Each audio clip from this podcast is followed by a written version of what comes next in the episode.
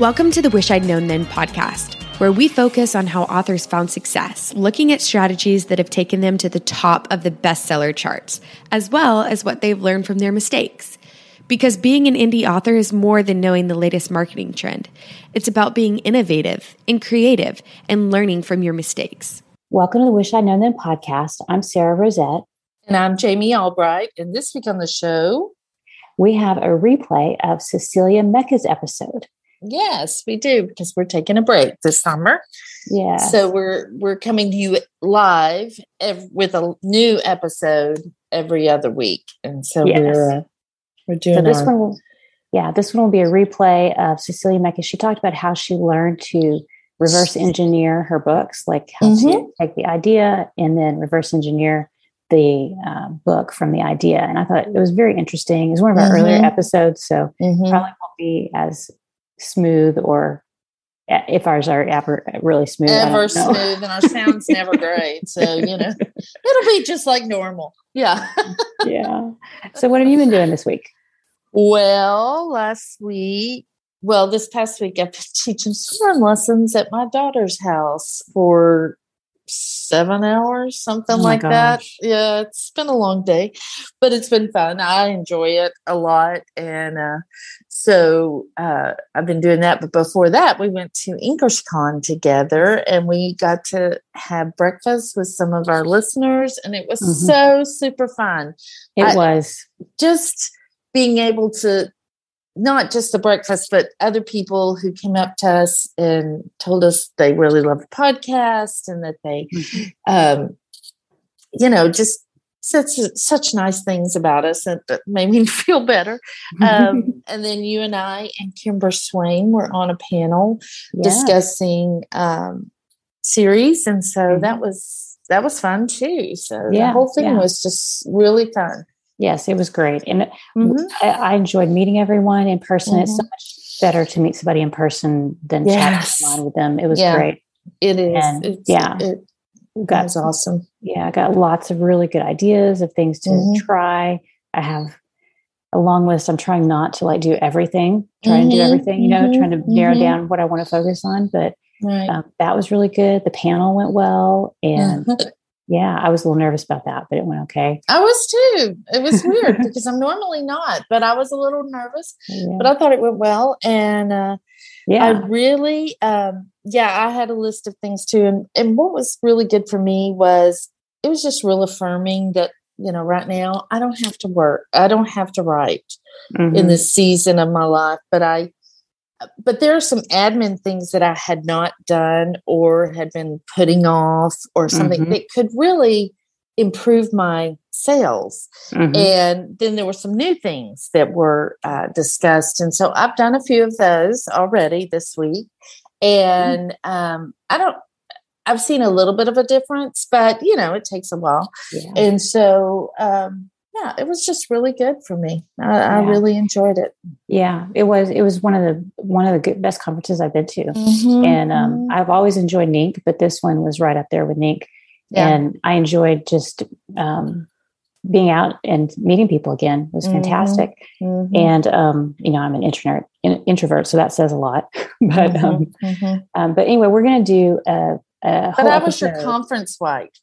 Yes, True. Your you're my podcast wife and I'm your conference wife. So there yes. you go. and we're going to do, which was very helpful because you know, I'm not super extroverted. So it's very good an extrovert around who will help you meet people when you are feeling a little introverted. But um, we are going to do like an in-depth episode. We're going to uh, mm-hmm. online this week and it'll come out next week. And we're going to talk about, you know, kind of what we learned and some, some tips and ideas for like how to um, meet people, how to network. And basically, I'm going to interview Jami mm-hmm. so we can figure out our tips on that. so, but then for me this week, I've been, you know, just trying to get back into the routine mm-hmm. after being out of town. But then I was also on a um, Findaway Voices and Draft2Digital are doing a series of interviews with authors about audiobooks and basically, mm-hmm. you know, writing and craft. And so I did that this week and it was really good. It was live but they do have a replay up. So mm-hmm. I'll put the mm-hmm. link to that in the show notes. And so they had like this week or when I did it, um, I was for mystery, and then they're going to have I think next up is romance author mm-hmm. and just all different kinds of genres for all the whole month of June because June is audiobook month. So it was really good. So I'll put a link That's to great. that in the notes. And yeah, no more raccoons. Life is good. Uh, that's awesome. That's yeah. awesome. Yeah, we're just uh, living through the Texas heat now. So. Yes. Yes. Now yeah. we hunker down and stay indoors. Yes. Well, unless, well, you're, unless you're doing swimming, but then you're in the pool. So that's okay. that's true. That's true. Yeah. I had, I, uh, you know, slather the sunscreen on, but I must have missed a spot on my chest um, the other day because I have this one spot that's really tender, and I was like, "Wow, how did that happen?" So, yeah. anyway, but yeah, yeah, it's been fun. So we should get on with the episode. Cecelia's great. Uh, she's one of the people I listen to yes. when I and go to when I have questions. So let's listen yes. to her. All right, so here's Cecelia. Cecelia Mecca is the author of steamy historicals that transport readers to another time and place. She also writes paranormal romance about the ultimate bad boys, sexy, wealthy, and swoon worthy vampires. She can be found in Northeast Pennsylvania, chai in hand, thinking up new ways to tame both medieval and paranormal bad boys. And she's also the creator of a great Facebook group for authors, Launching Indie. Hi, Cecelia. Hi, ladies. How are you? Good. Hi, Cecelia. Good morning. So uh, you're in your cozy sweater, and I'm in a tank top because because it's winter in Texas, and that's yes, what we wear. yeah, that's what we wear. I am so jealous. I wrap myself in this thing every day. It's so cold up here. Oh well, it looks very nice and cozy. So, Cecelia, tell us what genres. Uh, we just went over it in the bio, but give us a little more information about the genres you write in, and um, yeah, just anything you want to talk to us about about that. Yeah, so I started off in medieval romance. I never know if I call it Scottish romance, historical romance, medieval romance, Scottish historical, medieval. so we could go with any of those, but uh, that's kind of my main genre, so to speak. Last year, I launched a, a, series in paranormal romance with the vampires, and that was a lot of fun. And then this year, I'm going to dip my toes. I'm going to put my big girl pants on and dip my toes into contemporary romance as well. So, oh, yeah, I know. And uh, Jami doesn't know this yet, but she's going to help me. So it's going to be a lot of fun. yeah, yeah, it'll be tons of fun tons of fun. But now, are you doing that under Cecelia Mecca or no? So I've learned my lesson. I'm happy to talk about that at some point. You know, mm-hmm. I think it's actually a perfect topic for this particular podcast. Yes, yes. I've certainly learned, um, you know, what not to do. Yeah, with uh, launching a new genre. So this one will have a pen name. Secret, oh. secret pen name for right. Yeah, so secret um, in that I, I I have no problem telling people in terms of authors. Um, I think it's going to make sense so for people to know it's me. What I really want is for my existing readers to not find out about it at least for a while. Mm-hmm. Um, so that's yeah, makes sense. call it secret, secret for readers. Yes, delayed, delayed. Yeah, a delayed. Yeah. there you go. Exactly.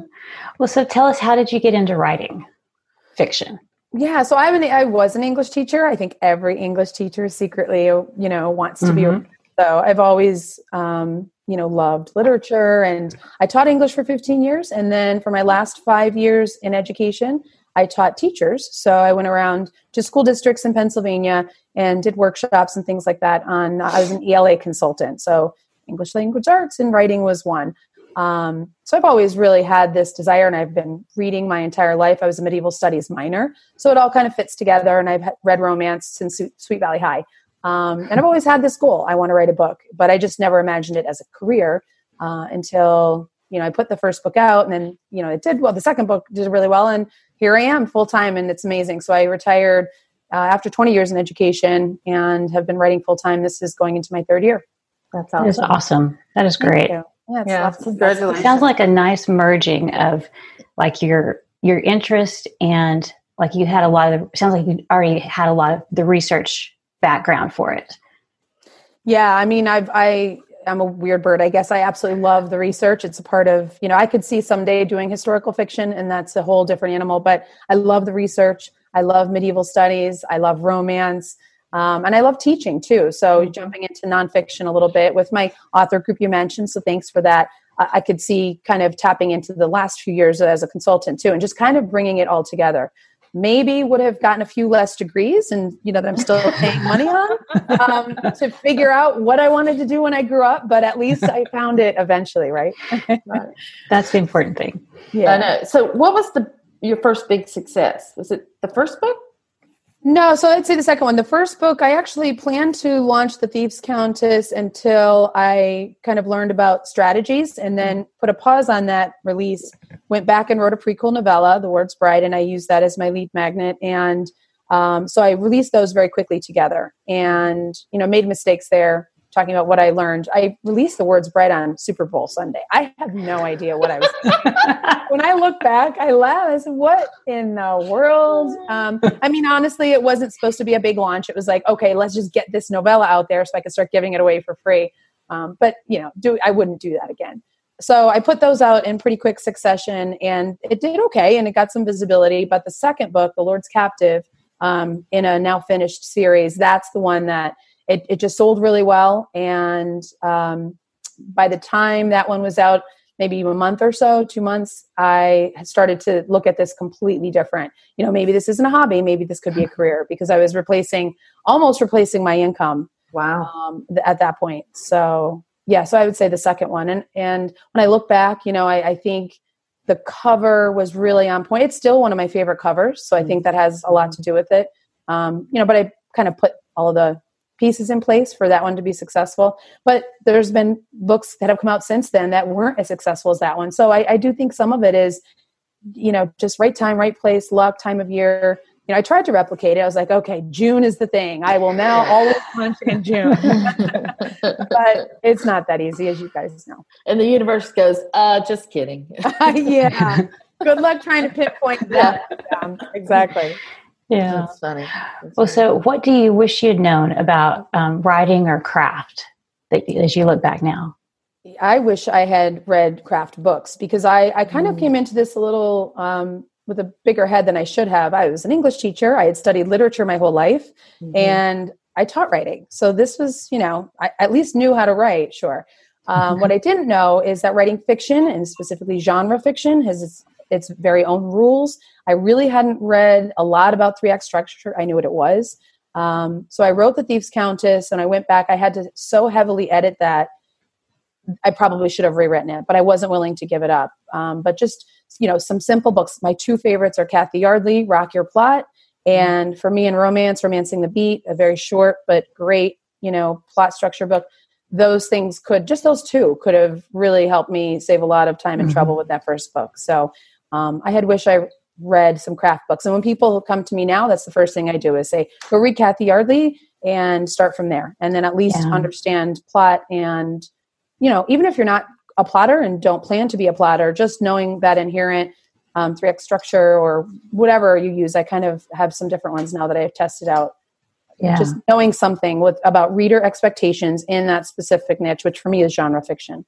Yeah. Yeah. You did a great podcast with Nathan Van Coops about plot books. I thought that was great. I'm yeah. a plot geek too, and so I love that. And I was like, "Ooh, new new resources." So we'll we'll link to that so people can go find that if they're yeah. Book Faces Live. Yeah. yeah. awesome. Yeah, Nathan is fantastic, and he's a plot geek too. So we're you're in the plot geeks club with us. Yay! it's a fun place to be. I never imagined being here. To be honest, I was I was a pantster, and so I, I came to the dark side. Yeah, yeah. You can see over my shoulder here.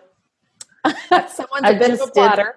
Did, yeah, no, I'm really not. But I I've had such so much trouble starting and then getting stuck that I have forced myself to try to plot, and so I I was using romancing the beats. Um, so I did that this weekend. I love it. Jami's showing Jami's showing a a poster board with a bunch of beautiful bright sticky notes on it. Yes. So that she's got her book planned out now. Well, we'll see how that goes. um, but you have a plan. I have a plan. So, Cecelia, tell us about marketing. I mean, what do you do, uh, and what you wish you'd known about it when you mm-hmm. started?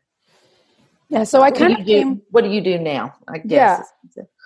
I came from a unique place because I was a blogger for many years. So I had a bit of a platform. So in some ways it was a head start, but not so much because that platform, they weren't book readers and I had never, you know, I had thousands of Twitter followers, but they were following me for my blog, which was kind of parenting hacks and um, picks and things like that. So um, what I wish I had known is about marketing that I know now after three years is how important the packages. And mm. i've known that from the beginning. I've been hearing that from the very 1st mm-hmm. you know course i took and the first broadcast i heard. But now i really get it and i understand what reverse engineering means a little bit. Um, so for a long time i thought okay i'm coming into this with a platform. So i really did use social media. I didn't advertise paid advertise for a long time. And even now it's it's i run a facebook ad for two weeks when i release. That's it. Um, i run amazon ads and uh, you know, so I kind of use that that social media platform, and I still do to mm-hmm. launch. Um, but what I didn't realize then is it's fantastic that I want to write certain things, and I feel like if I write Jeffrey, his brother should have a story. That's fantastic. Yeah. But is Jeffrey's story compelling enough to sell a book?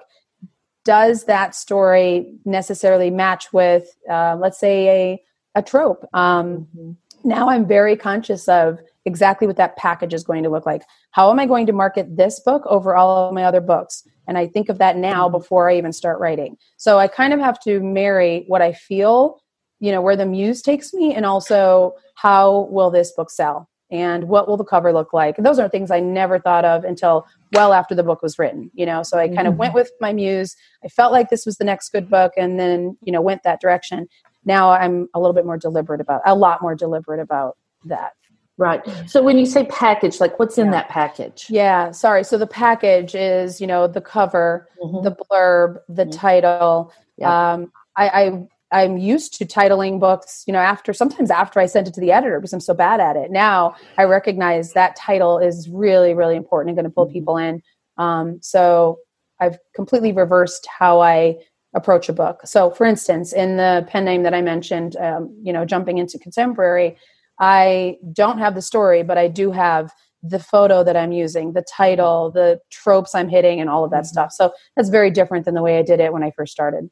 Right. Yeah. I think tropes are important too. I mean, you know, knowing that trope, um, or at least having one. I, you know, I tend to throw about sixteen in, but having the one is is important because that is part of the marketing too. Yeah. Um, interesting. I don't start a book unless I have a title. I really? always have my titles first. Yeah. Uh, the Running from a Rock Star was actually Rock My World until I realized that there were about 12 Rock My Worlds and about five of them were erotica. And I'm like, oh, I can't go with that one. and then I had to do something else. But after that, they all, I had a title for, uh, yeah, for all my books. I even have titles for books that I haven't, that I'm going to write like next year. I'm not yeah. surprised because you're smart and that makes a lot of sense. Yeah. yeah. Well, I just think that that's how we all think so differently. I mean, you know, we yeah. all just, so I think that's encouraging though, because you don't have titles and you've been super successful. So I, I think that's really, really awesome. Thank you. Yeah, there's there's a few ways to skin this cat for sure. Absolutely. Absolutely. Yeah. Well, so on the marketing, we wanted to ask you too um, about um, Facebook Live and Facebook groups because you seem to use those and use them really well. So, um, do you have any thoughts, ideas, tips on that? Um, things you would recommend people do or don't do? Yeah, sure. So, I'm a huge fan of free marketing strategies. Mm. I like organic a lot because it it is free. Uh, so, free is I'm a fan of that because you know, I feel like I'm giving my money and, and I'm happy to pay for ads when they convert and they work well, but it's just so frustrating when they don't. So I'm mm-hmm. constantly on the look for what's the next social media thing that I could also tap into while I'm simultaneously learning how to do ads and such. Mm-hmm. Um, for a while, it was Facebook page, and then you know the organic reach on pages yeah.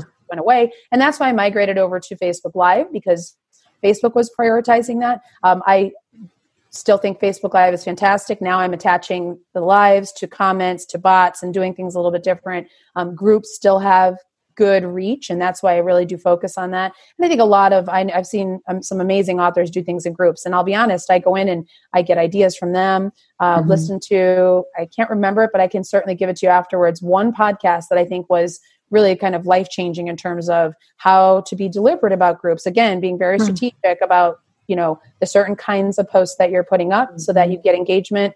Um, having once a week in a group something that is relatable that that really is just fun and you're not selling your book just to reminding yourself you know you're not supposed to be selling all the time.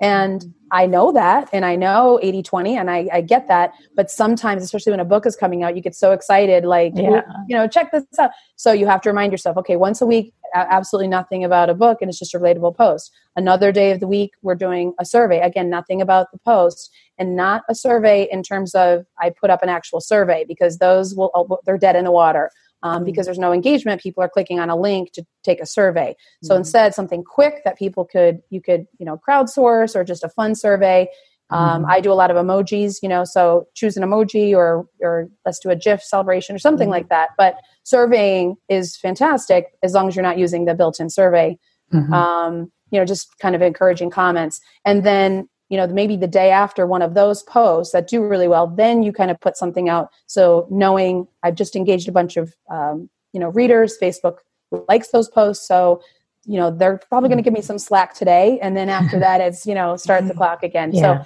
so um, being strategic about it but also having a lot of fun and just knowing that in my reader group uh, they're there yes to connect with me and yes to hear about the books. But um, we also just want to have fun and, and, and have a good time. So, right. you know, right now we're on, you know, a Henry Cavill kick and we'll just, you know, ride that wave until for a long time. yeah, for hopefully a long, long time. You know? I actually think I might dedicate a week, a day a week. And I think that could be my new thing. So yeah, exactly. Exactly. Yeah. You know, it's interesting. I was, I uh, was on Instagram and I saw, I follow Colleen Hoover because she's a genius, but she was talking about, um, when she wrote one of her books, and I can't remember the name of it now, but a lot of her readers started calling, uh, messaging her and saying the lead character for this book is on American Idol. Like this guy on American Idol looks oh, wow. just like this, and so she reached, and then they started mess. The, her fans started messaging him, so she messaged him and just say, "Hey, this is what's happening."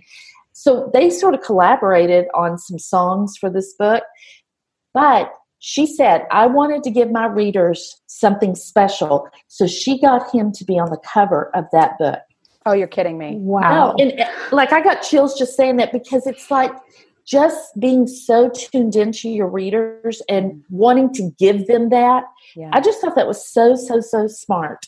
And, um, and I think that's the next level stuff, you know, where you really mm-hmm. go from just being in you know entertaining your readers to being in this relationship with your readers and uh, i just i thought that was just so brilliant so. yeah and knowing them i mean you mentioned probably the most important thing and that is knowing who your readers are and yeah. knowing what they want everyone says that but really getting to know them has been and that's what the facebook group and the live because i feel mm-hmm. like those two are similar um, they're really kind of letting me dive in to you know what my readers are thinking That mm-hmm. is so important i always thought well i know my readers i'm one of them right? I read historical romance for years and years. Mm-hmm. Um, and to some degree, that's true, but I'm not specifically my readers today, what they're looking for, what they want. Why are they in my group? And I've asked that question before, and I'll ask it at least once a month. You know, why are you here? Because those answers are what I want to give them more of. Um, right. I was I was at a you know I was in social media long before books, and I remember being at a conference once, and this is going to seem really simple, but I thought it was brilliant. There was a keynote speaker and she's she's just an expert at social media marketing and she said now listen i know i'm here to talk about pinterest and that's kind of the focus of this keynote speech but i will tell you for every social media channel your goal is to figure out what's working and do more of that yeah. period i'm like that is so simple it's obviously nothing i'm not already doing but yeah. when you look at it how often are you deliberate or am i mm-hmm. deliberate about figuring out what works and giving them more. And now I schedule a day a month to do exactly that. So, what is working here? What are my top Instagram posts? What are my top Facebook group posts? Um, oh, they're liking Henry Cavill. Guess who's mm. going to show up once a week in my yeah. group? You know, so it's yeah. simple, but I think that that definitely is a useful piece of advice. Yeah, hey, maybe so you smart. Can get, yeah, maybe you can get Henry Cavill to be on your next book, your next book cover. Oh, now fingers crossed on that one. Yeah, yeah that, seems like Hashtag really, goals. that seems feasible. Thanks, Kim. I'm it out there. That's awesome. Um, so, what assumptions did you make at the beginning of your writing career? Uh, looking back, did they turn out to be right or wrong? I mean, yeah.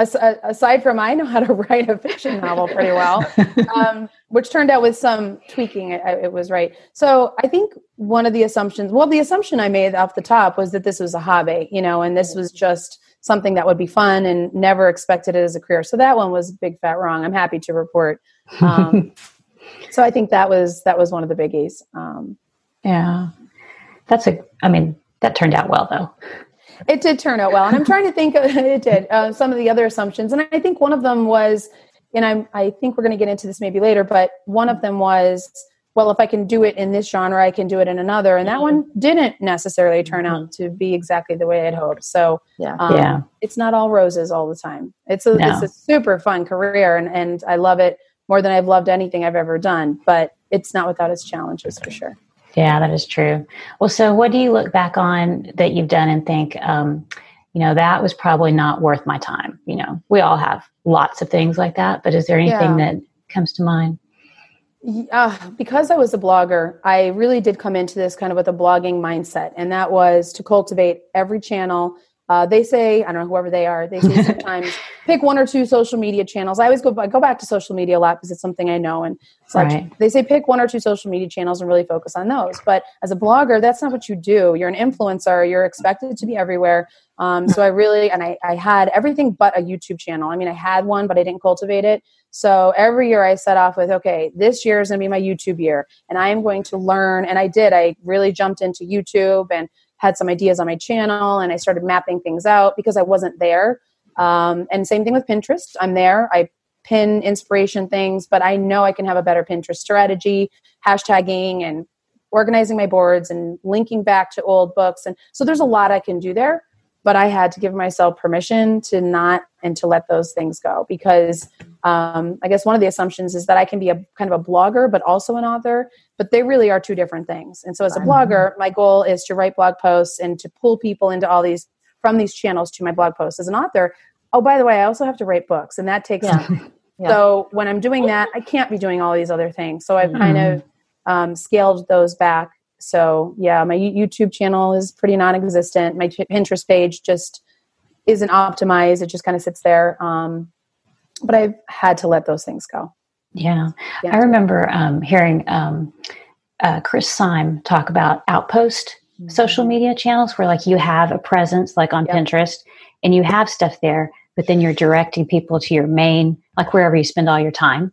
And to me, that was I was like, oh, that is awesome because then like you're there, but you don't have to be everywhere all the time. That was like a huge relief to me because I don't know that it's possible to to do all the things and write all the books. It's just we're we're going to kill ourselves if we keep it up.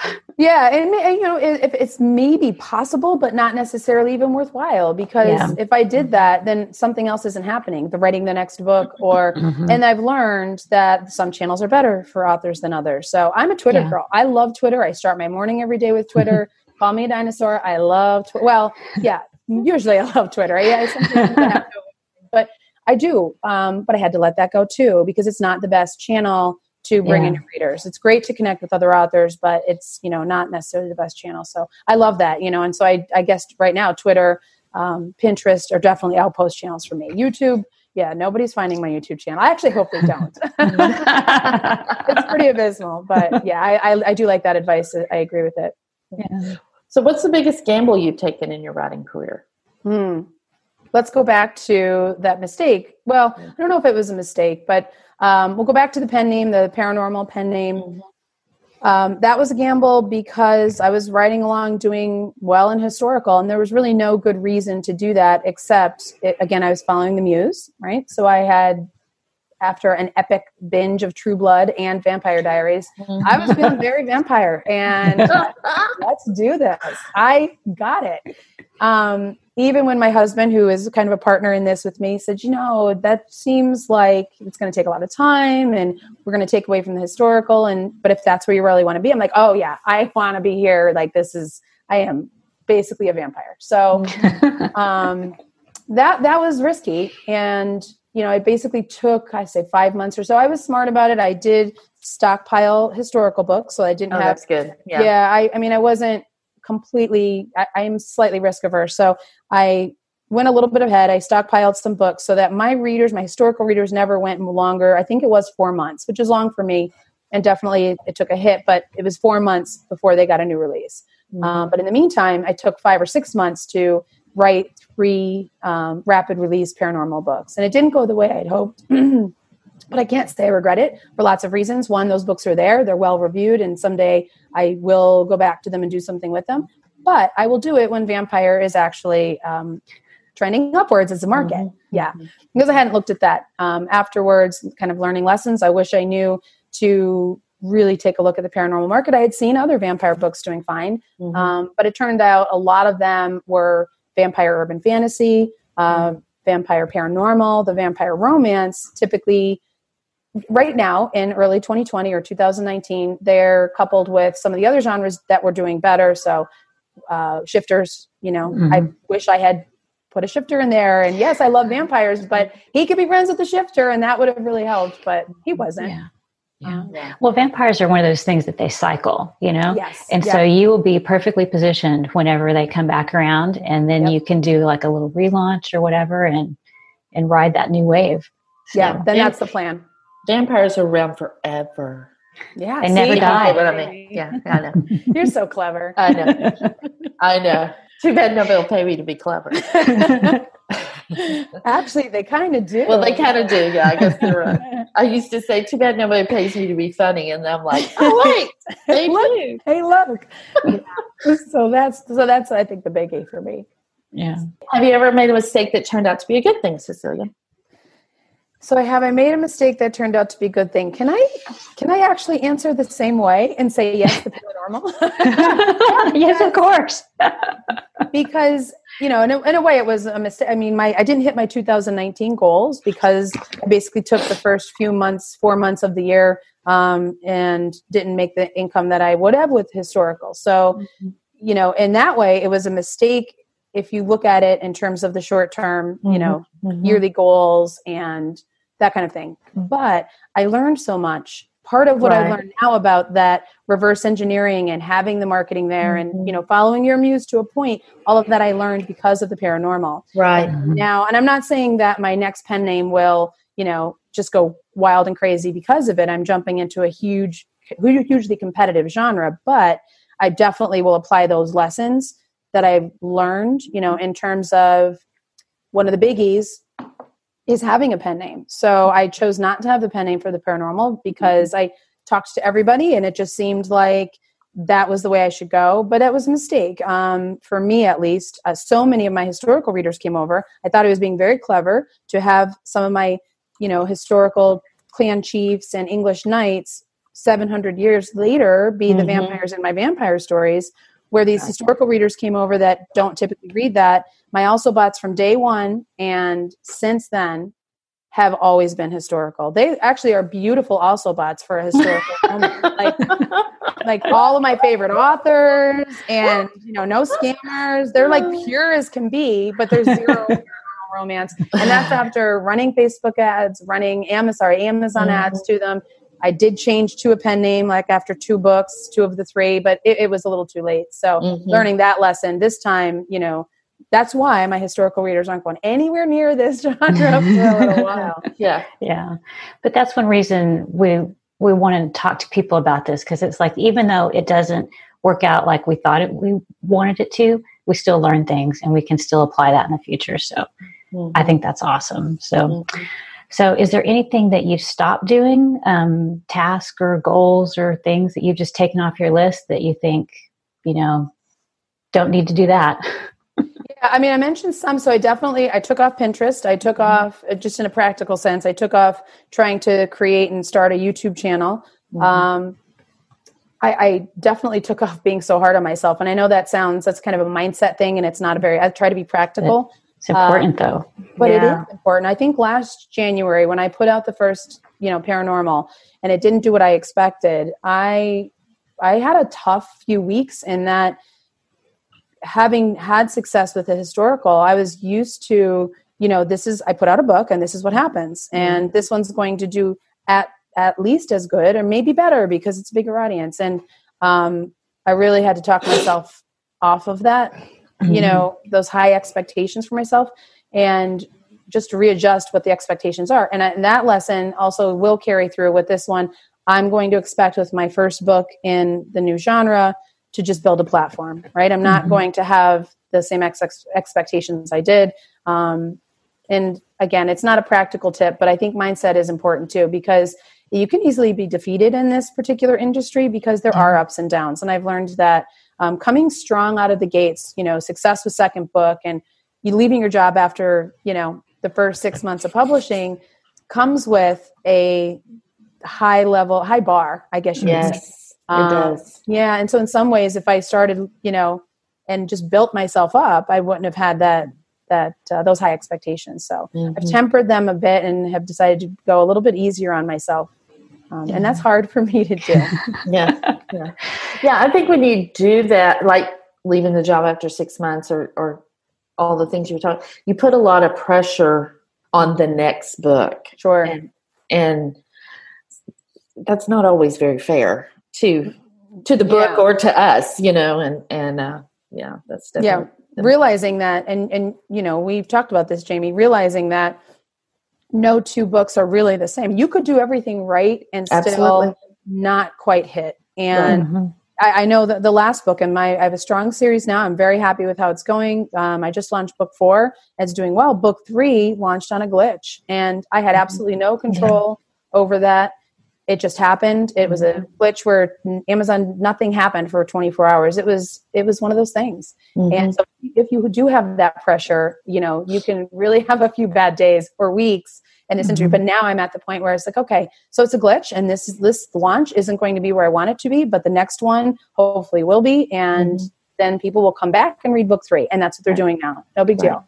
Right. Um, so yeah, yeah, it's just not panicking over that yes initial thing, which is hard. It's, it's very it's hard. So hard to do. yeah. yeah the cover reveal and you're excited about a book i mean you just want everyone to do better than the last and so it is it is I think one of the hardest things, really. Yeah, I do too. Mm-hmm. I, I, agree with you. Uh, what changes have you seen in your genre over the course of your author career, and how have you adapted? So yeah, I always knew historical readers t- uh, trended older. I think it's one of the reasons Facebook ads can be a little bit tough in my genre. Mm-hmm. Um, and I knew always there was a ceiling on historical romance. It's not mm-hmm. one of the biggest, especially medieval Scottish. If I was willing to write Regency, then maybe that would be a different story. Um, but I'm not. I love reading Regency, but I am not a big fan of that many rules when I'm writing. So mm-hmm. um, I would say, you know, it hasn't gotten necessary. We haven't picked up younger readers. And mm-hmm. we talk about this a lot in the historical romance community. You know, how do we, a lot of our readers are ones we won't reach. They still are reading trad, they're in bookstores, they're, you know, things like that. Mm-hmm. Um, and that hasn't uh, let up, I guess you could say. So mm-hmm. in some ways, it's becoming harder, and that's why I really do want to diversify. Uh, also, those scammers, and I know everybody has them in every genre, but I did launch a book. I looked, you know, just this morning, shockingly, and uh, and ten minutes ago, I, I, you know, I'm none of us do that. As we're talking here, so in my defense, it's within it's within the last week. After a week, I do let it go a bit, but. Um, in the top 10 of my genre, at least half, if not more, are scammers or 99 cent books. And the visibility is definitely harder than yeah. it was last year. And it's harder last year than it was the year before. So, mm-hmm. you know, I started in 2017 and didn't even give a wink. When people started talking scammers, I was like, listen, head down. You can't control that. You can control what you can control yeah. and don't worry about them that's great advice. yeah. um, and I do try to take it, but also when you look at your genre and your, you know, your list and know that your visibility is hurting because of it. Yeah. Again, can't do anything about it. You know, these black hat strategies will exist and will continue to, especially if some in KU, but it's uh, it's definitely not gotten any. Uh, yeah, it's another one of those like mindset things that like you have to know it's out there and do what you can to deal with it, but a lot of it's just out of our control. So it is. Yeah. And maybe some strategies have to change. I mean, um, but for the most part, you're absolutely right. Like, yeah. there's not much we can do about the scammers. I think they'll always exist in some capacity. Yeah. So, when you said a lot of the readers are in trad, so you're talking about younger readers are reading trad published books in your genre or no no i think a lot of historical readers are are, are still older, older yeah. and i think okay. they're they're reading in trad and reading in paperback and so i've actually talked to some authors about and i have some historical romance friends their strategy is to be hybrid yeah um, i was going to say that might, yeah that might yeah, be and do that kind of thing and so that's you know because i do want to be in historical forever it's where mm-hmm. my heart is i absolutely love it um, so you know if if I ever did look at that particular journey, you know, of Trad Pub, it would be for that reason to reach a, a different mm-hmm. readership, mm-hmm. specifically in Scottish historical romance, where I know they're our readers. But the practicality of that, I I don't see it happening anytime soon. The idea right. of writing a book and not putting it out, um, it just it gives me chills. well, yeah, because when you write a book for a trad publisher, that's one less. I mean, yeah, especially for me because it takes so long. I mean, that's one less book mm-hmm. that you're writing for yourself. And yes. yeah, it's that's a hard. If you write really fast, and, and you do tend to write faster, um, it might Maybe. not be a big deal, but yeah, it's still hard, isn't it? To say, yeah, it is. It is, and I, I feel like I might just leave, keep myself at one big risk per year, right? So, it's a good plan crazy yeah. like let's try this out and see what happens. Yeah. Um, so maybe that could be yeah. 2021 who knows? Yeah. Right. Yeah. Right. yeah. So mi- mystery is sort of the same as the readers skew older and i've had a lot of success with print recently. And so one of my new strategies is like getting all the books in paperback and i'm doing large print and trying to get them in libraries and stuff. So that's been you know a new thing that I'm trying to do. So that might well, be. You're doing well at that, though. Yeah, That's it's going really well. well. Yeah, it's definitely harder to track though, because like you know, if you go look at your Amazon rank- rankings, it doesn't show anything. You know, it has no impact on that. So it's, but it's they are getting out there, and libraries are buying them. So that might be another you know possibility for people who have genres that are uh, a little bit older, maybe not so so into the ebooks. Mm-hmm. So yeah, I, I would absolutely love to hear some of your strategies. I have um, the books on Ingram. I actually tested out paper, uh, sorry, hardcovers with this particular uh, series. So they are all listed now in paperback and in hardcover in Ingram. So that should be on my to-do list. Um, yeah. yeah. the large yeah. print might really work for you, Cecelia. I've thought mm-hmm. of that too. Yeah, mm-hmm. so stick. Thanks, ladies. I know a larger to-do list today, yeah. but sorry. oh, sorry. sorry. okay, so um, what's the best thing you've done to set yourself up for success in your author career? The best thing I've done to set myself up for success has been to, I think, really cultivate what the readers the reader avatar, so to say, um, you know, and knowing what my readers want. And I did that even before I put out the very first book. I started with my social media because I had social media platforms and I started to ask questions. Okay, all these people on Twitter, does anybody read romance books? What do you like? What do you read? Uh, where do mm-hmm. you read? How do you read? And I did that on Instagram. I did it on Facebook. I did it on Twitter because I had, again, those, a lot of my blogger followers tended to be, um, because I was kind of I hate this term now, but mom blogger. So um, mm-hmm. there were a lot of moms, and there were people that read. And so I have known because I kind of came from marketing that it was really important for me to understand the reader. Um, I obviously lost sight of that a bit when I decided that vampires were my life, but now uh just a little back, detour your your eternal life yeah my eternal life i can't stop with the puns i'm sorry i love it no so i think i think doing that and so kind of jumping into the pen name, I'm doing exactly that same thing and really trying to get a pulse on. I've read romance for my, my entire life, and I've read a lot of my friends' contemporary romances um, just because they're my friends. But now, really getting my pulse on what makes the contemporary romance reader tick. Mm-hmm. What do mm-hmm. those beats look like as opposed to the historical? What what is you know I've never written first person, so navigating what that what changes that will bring and such and practicing that. Um, you know so i'm kind of taking those same lessons from the first platform build and and using them again.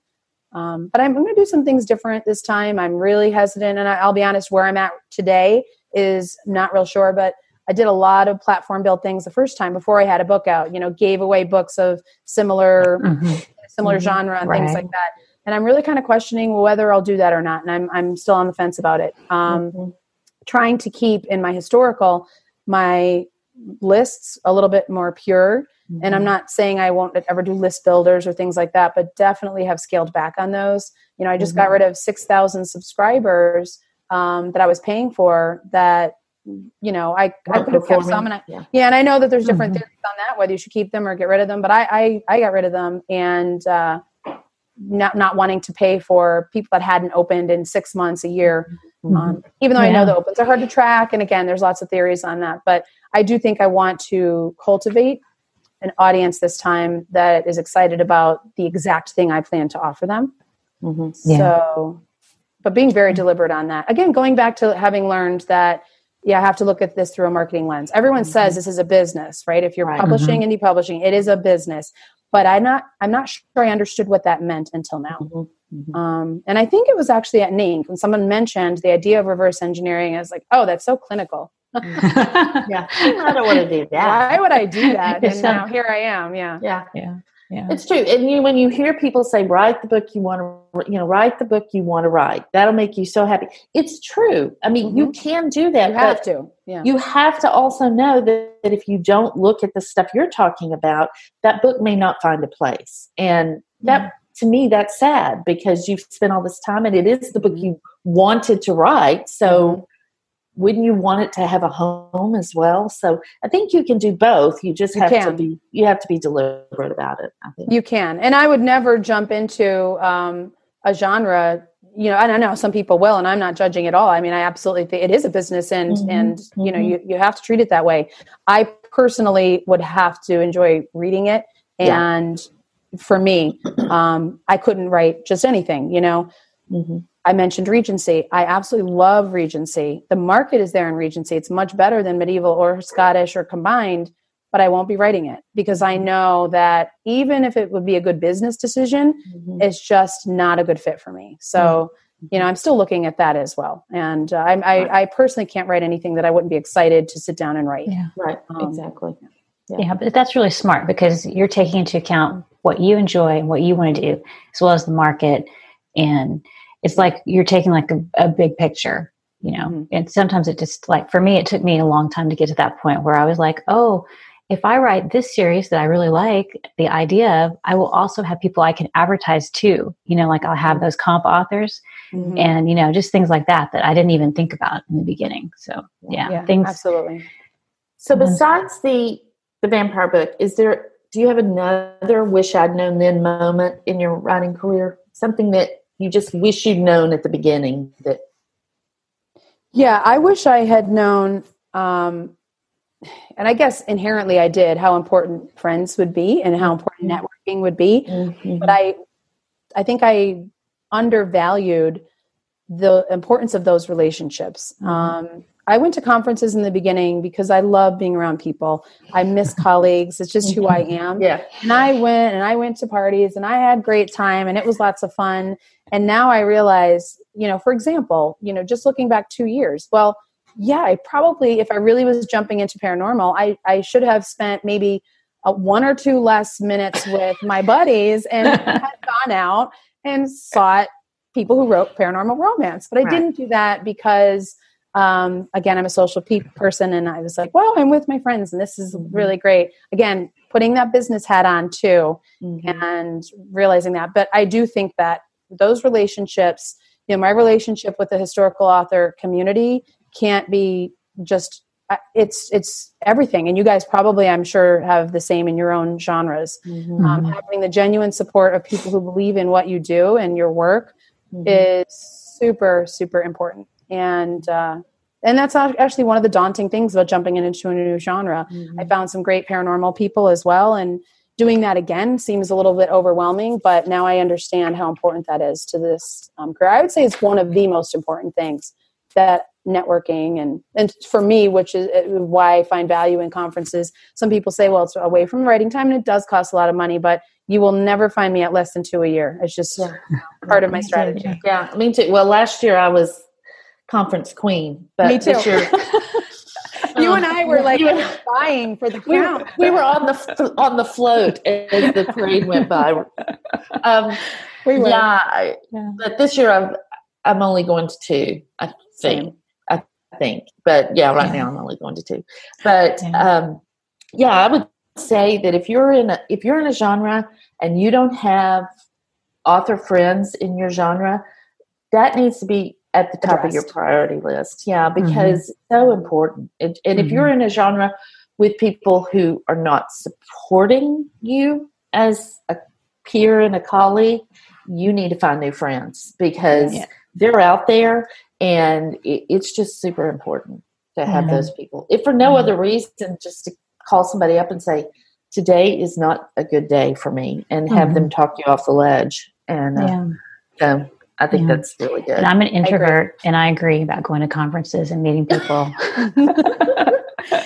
it's hard like, for me to get out of get out of my shell, but then once I'm out there, I really enjoy it. You know, yeah. so yeah. it's important. Good.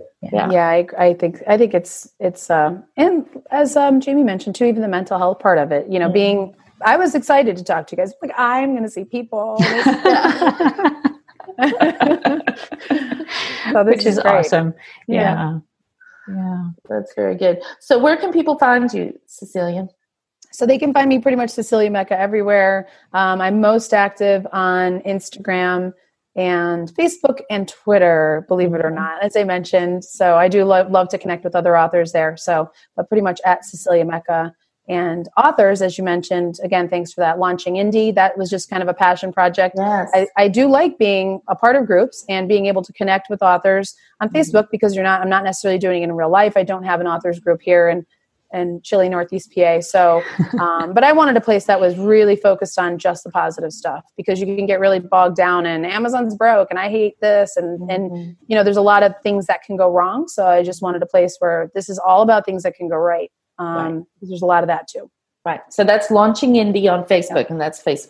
That's a private Facebook group group yeah. that you have to join. I'm yep. asked to be a part of. Yeah. Yeah. Very good. Very good. Yeah. Well, thank you, and uh, we're so glad you were here with us today. Like I said, I was looking forward to this. So thank you for the amazing writing break and letting me actually speak with human beings today. I know. So it was good to talk Get to those words out. Yeah. yeah. Thank you, ladies. And good All luck right. on the podcast. Thank Thanks. you. Bye. Thanks for listening to the Wish I'd Known Then podcast. We hope this episode inspired you, empowered you, and made you laugh a little bit too. If you loved it, tell your friends about it. And if you feel so inclined, leave us a review. We look forward to being with you again next week.